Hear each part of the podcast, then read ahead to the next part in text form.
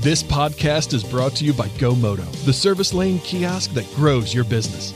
Want to increase revenue, improve the customer experience, and maximize service efficiency? Visit GoMoto.com to learn more. GoMoto.com.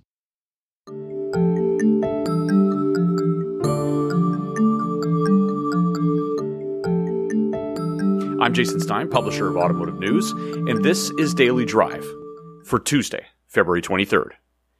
It's one thing to step away from your innovative dealerships and day-to-day operations as a car dealer and step into the role of NADA chairman. It's entirely another to do it virtually, starting with your first appearance on stage, a virtual stage. That's where Paul Walser found himself recently, kicking off his 2021 chairmanship in a studio instead of a New Orleans convention center. Walser is undeterred. Virtual or not, he has a big agenda ahead of him. He wants to ensure that car dealers get their place at the table as a new administration takes shape in Washington. He's pushing for dealers to approach their operations and the industry with a clean sheet of paper, asking how they would redesign both to be better if given the opportunity. And he'd like to see more diversity in the dealer space. He also said dealers and automakers must re-examine their relationships and change the way they operate. Consumers want just three things these days: speed, transparency, and control. Paul Walser is going to help dealers get there. Today, he tells us about it. Well, I know you're a busy man with a new job, but thank you for finding some time to talk to me, Paul Walser. How are you? I'm great, Jason. It's a pleasure to be here. Let's talk about that new job. So not only have you signed up for a year that should be one of the more interesting, challenging, perhaps most important growth years for the industry, but you're also taking on these duties that you've never really done before. What have you learned so far in the new gig? Well, I'm 1 week in, and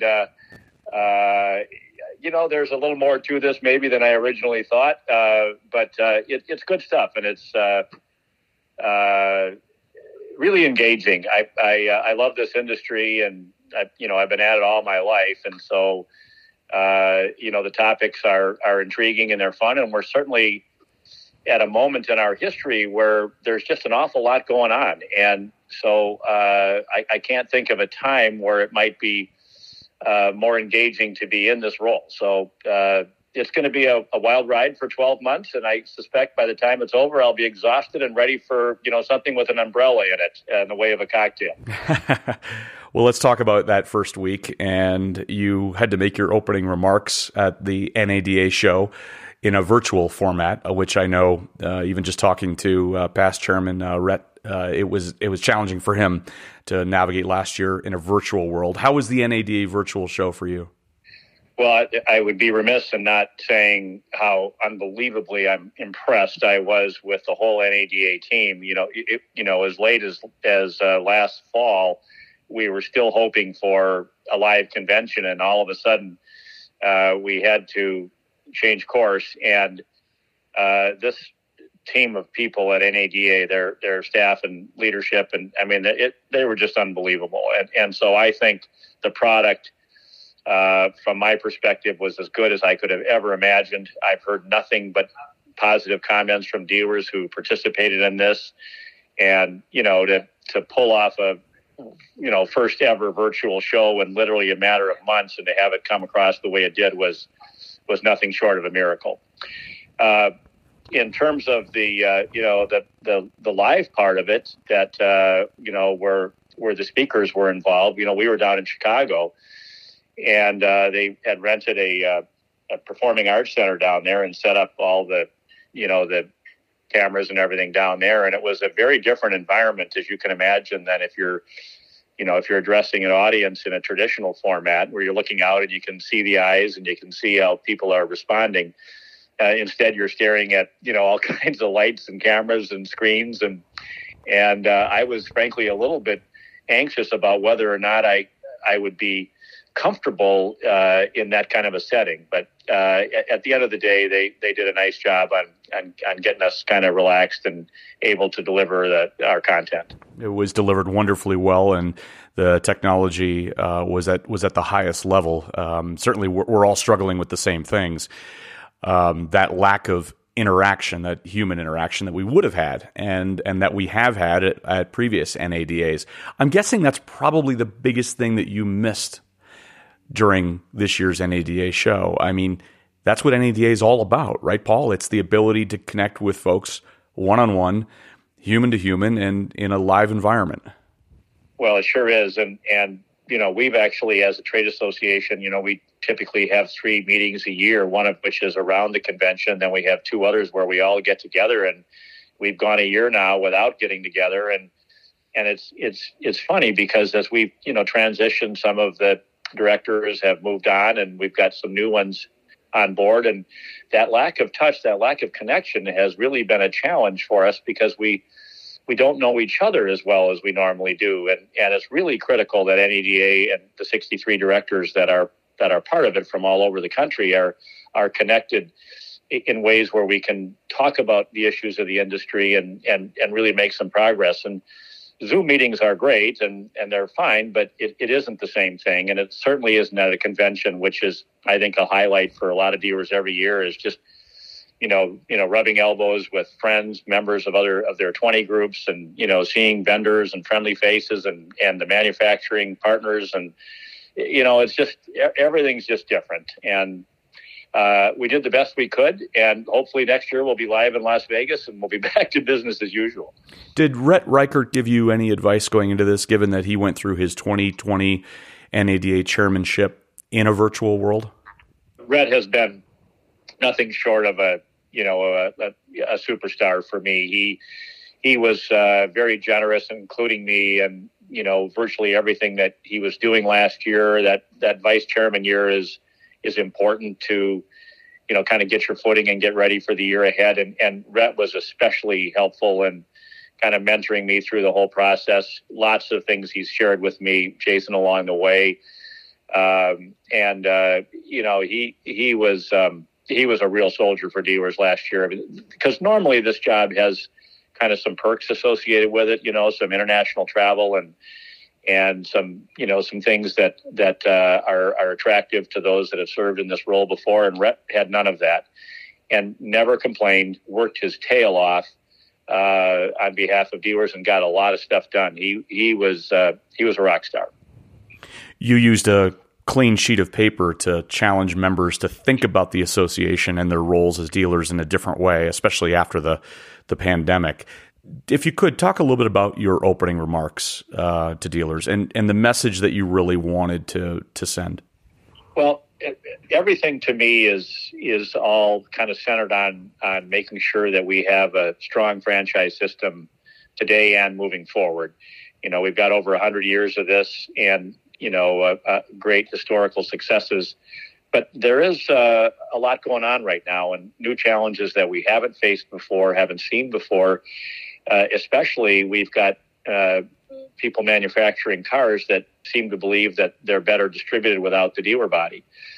And these are things that we have to be vigilant about and making sure that we're protecting our interest in a couple of ways. Number one, obviously, we can continue to fight our fight as we did when Tesla came out with their product offerings and didn't want to use dealers. And but at the same time, in addition to fighting, I think we really have to, you know, kind of examine a little bit about ourselves and be prepared to make the changes necessary to make our franchise system even stronger and better. In other words, as new OEMs come out with new product offerings, I would love to be in a position where they would say, of course, we'll use the dealer body. It's a terrific way to sell cars. And so to me, that invites the question of what is it that we can do as dealers, working with manufacturers to produce a better product for customers. And the speech really centered on kind of three areas. One was, in fact, that OEM-dealer relationship and how do we work together in a way that, through the customer lens, delivers a better product than we're doing currently. Not that we're bad, by the way. There's an awful lot of very, very good dealers, but, you know, we can always improve, and that's what we should be looking to do. Secondly, to work on this diversity issue. We really, you know, we need some solutions to this because we just don't have the the type of inclusion that we really should have as an industry. And my point simply is that one way to become stronger is to make sure that, you know, as we're challenged by regulatory agencies and legislators and others that are always taking a look at us, if we're an industry that really excels in this space where we've got a lot of, you know, diversity amongst our ranks, it makes it, I think, stronger and more difficult, frankly, for them to come after us because, you know, we encompass everybody. And I think that's critical.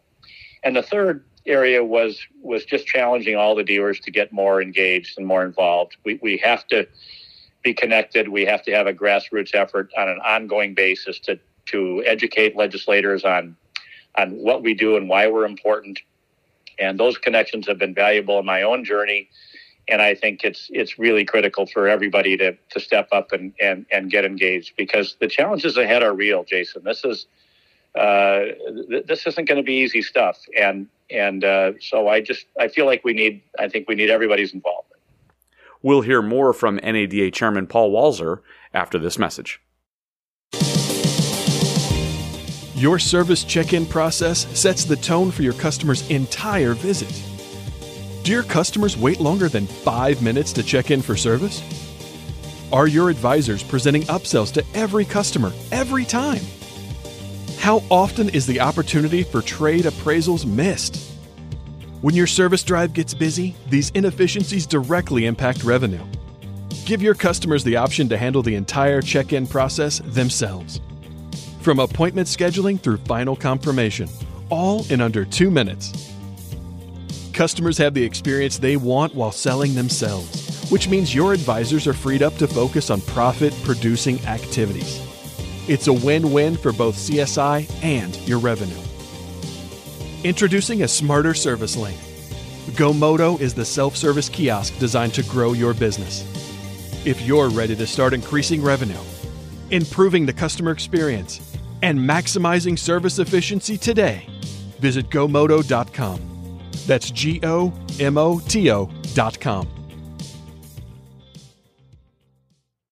Yeah, in fact, you said it will make a difference one day on the importance of being politically active and building relationships, no matter who holds the elected office. And I know, you know, part of your message was for dealers to really, you know, put the foot down on their on the accelerator there.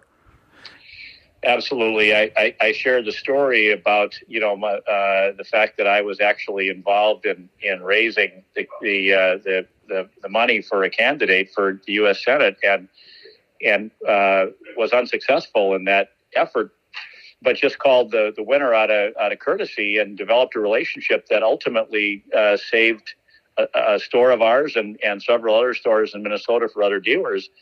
And so you just never know. And, you know, we got to treat everybody as people, and we got to make these connections no matter who's in office and what your particular political thoughts are. I think these connections are invaluable. And, you know, we have a changing of the guard this year, and that's an opportunity to create new relationships, new friendships, and strengthen ourselves for whatever may be coming our way.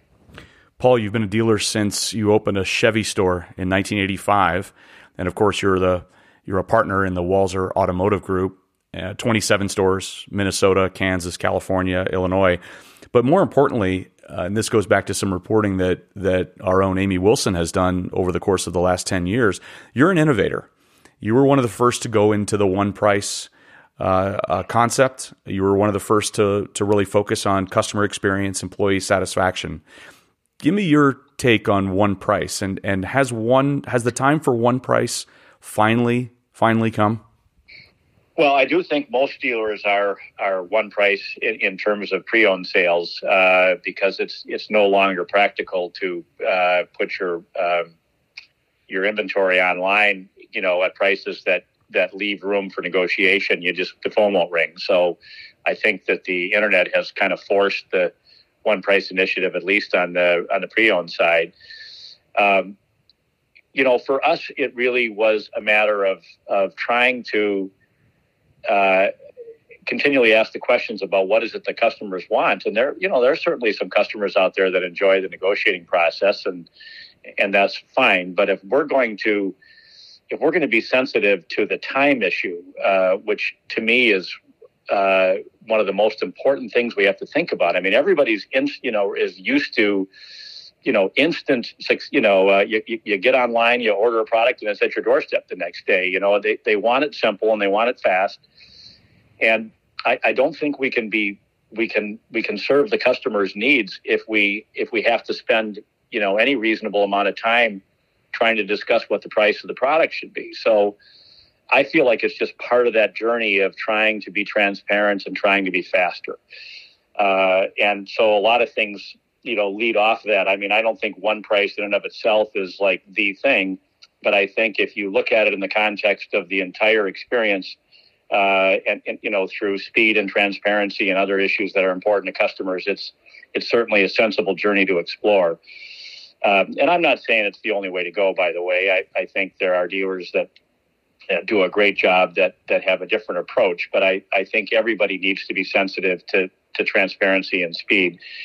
And one of the points I was trying to make on that, Jason, is that we can't live in a world of complex incentives. And this has been talked about for a while now as the stair-step thing has continued to drag on despite, so many people voicing concerns about it. You literally can't be in an environment where you don't really, as a dealer, even know what your car costs yet because you don't know where you're going to end up at the end of the month. And that's just a silly place to try to operate. And I get the fact that they can drive short-term results, but in the long run, these programs need to go away. We got to have a straightforward, simple approach to the business. Paul, there's a lot of chatter currently around consolidation and some headlines, obviously, recently of some pretty big groups getting more heavily involved. What's driving a lot of that? Well, I think some of it is just cost, honestly, Jason. I mean, if you're going to have a robust technology department, in terms of, in our case, let me just use an example. At one point a few years ago, we counted up and we had 96 different software solutions that we're using in within our world, and they have to talk to each other. And so the integration of those software solutions and the cost to take on those, whether they're monthly or, whatever their particular, their fees are, it's just expensive to tackle all that stuff. And so obviously if you can spread those costs over a number of different locations, it becomes more palatable than if you're having to absorb that at a single location. Single locations are more dependent on outsourcing. And obviously outsourcing doesn't necessarily lead to the kind of loyalty that you want if you're doing it yourself. So it's just a natural outcome, I think, of increased cost. And same thing on the manufacturing side. I mean, I think we heard Marchionne a few years back talking about the amount of throughput that he thought that OEMs needed to be relevant going forward. And it's once again, this journey to electrification, as an example, costs a lot of money. So you either have to partner up with other OEMs to do this, or you've got to have an awful lot of resources yourself to make that journey on your own. And dealers are no different. We got a lot of costs that we didn't used to have, and I think that's what's driving this. One more thing on EVs. There are many dealers who we've talked to, even on this program, who have a lot of concerns about the EV products that are headed their way. We've chronicled the more than 100 models that are coming in the next 18 months. What do you think? We know where the consumer take rate is. And when you look at a situation like just this past week, where you have power failures in parts of the country and some legitimate concerns over getting just home electricity to people, how does this all shake out, Paul? I was talking to Charlie Gilchrist, who was our chairman a couple of years back, just yesterday, and he was saying how some of the people in Texas actually resorted to starting up their cars and using those for heat. You can't even imagine. But yeah, this I think dealers are fine with this journey to electrification. I think the question is, are we pushing it a little too fast before we're really ready? We don't have the infrastructure yet for it. At this point, there doesn't seem to be the consumer demand. I think we're still kind of hanging in that 2-3% range. And, you know, that means 97 or 8% of the consumers are still choosing internal combustion engines. So, you know, is the market ready for it? You know, is the infrastructure there? I think those are some pretty serious questions. And you know, and we don't want to put the price of vehicles, you know, out of line for a lot of consumers, you know, because it's a lot more expensive so far anyway to buy these products. And, you know, that's not affordable for everybody. And so, you know, are we better off as an industry if we're talking about clean air, having somebody leave behind a vehicle that's 15 years old and trading it for one that's 5 years old that is got significantly improved emissions? And is that a good path for us to be thinking about at the same time as the journey to electrification? So I think there's an awful lot of stuff that needs to be talked about here. And so often I believe that people have, you know, maybe knee-jerk reactions and move too quickly when a more thoughtful plan gets us to a better place. This is a journey we need to be on. But should this happen overnight? I don't think so. Paul Walser, you have a couple of things on your to-do list for 2021. We wish you all the best in the tasks that you couldn't have anticipated and really appreciate you joining me. Well, Jason, thank you. And thank you for all you guys do for our industry. You're a go-to source for all of us. And I really appreciate all you do. And let's keep talking. If you've got some ideas for me, I'm all ears. I want to do a good job here for dealers everywhere. I'm passionate about it and I care. So we want to look back and feel good about the journey. I have no doubt your journey will be a good one. Thank you so much, Paul, for being on the show. Thank you, Jason. Have a great day. And that's Daily Drive for Tuesday, February 23rd. For breaking news, go to autonews.com. And for a library of more than 250 interviews, go to autonews.com/Daily Drive. We'll be back Wednesday.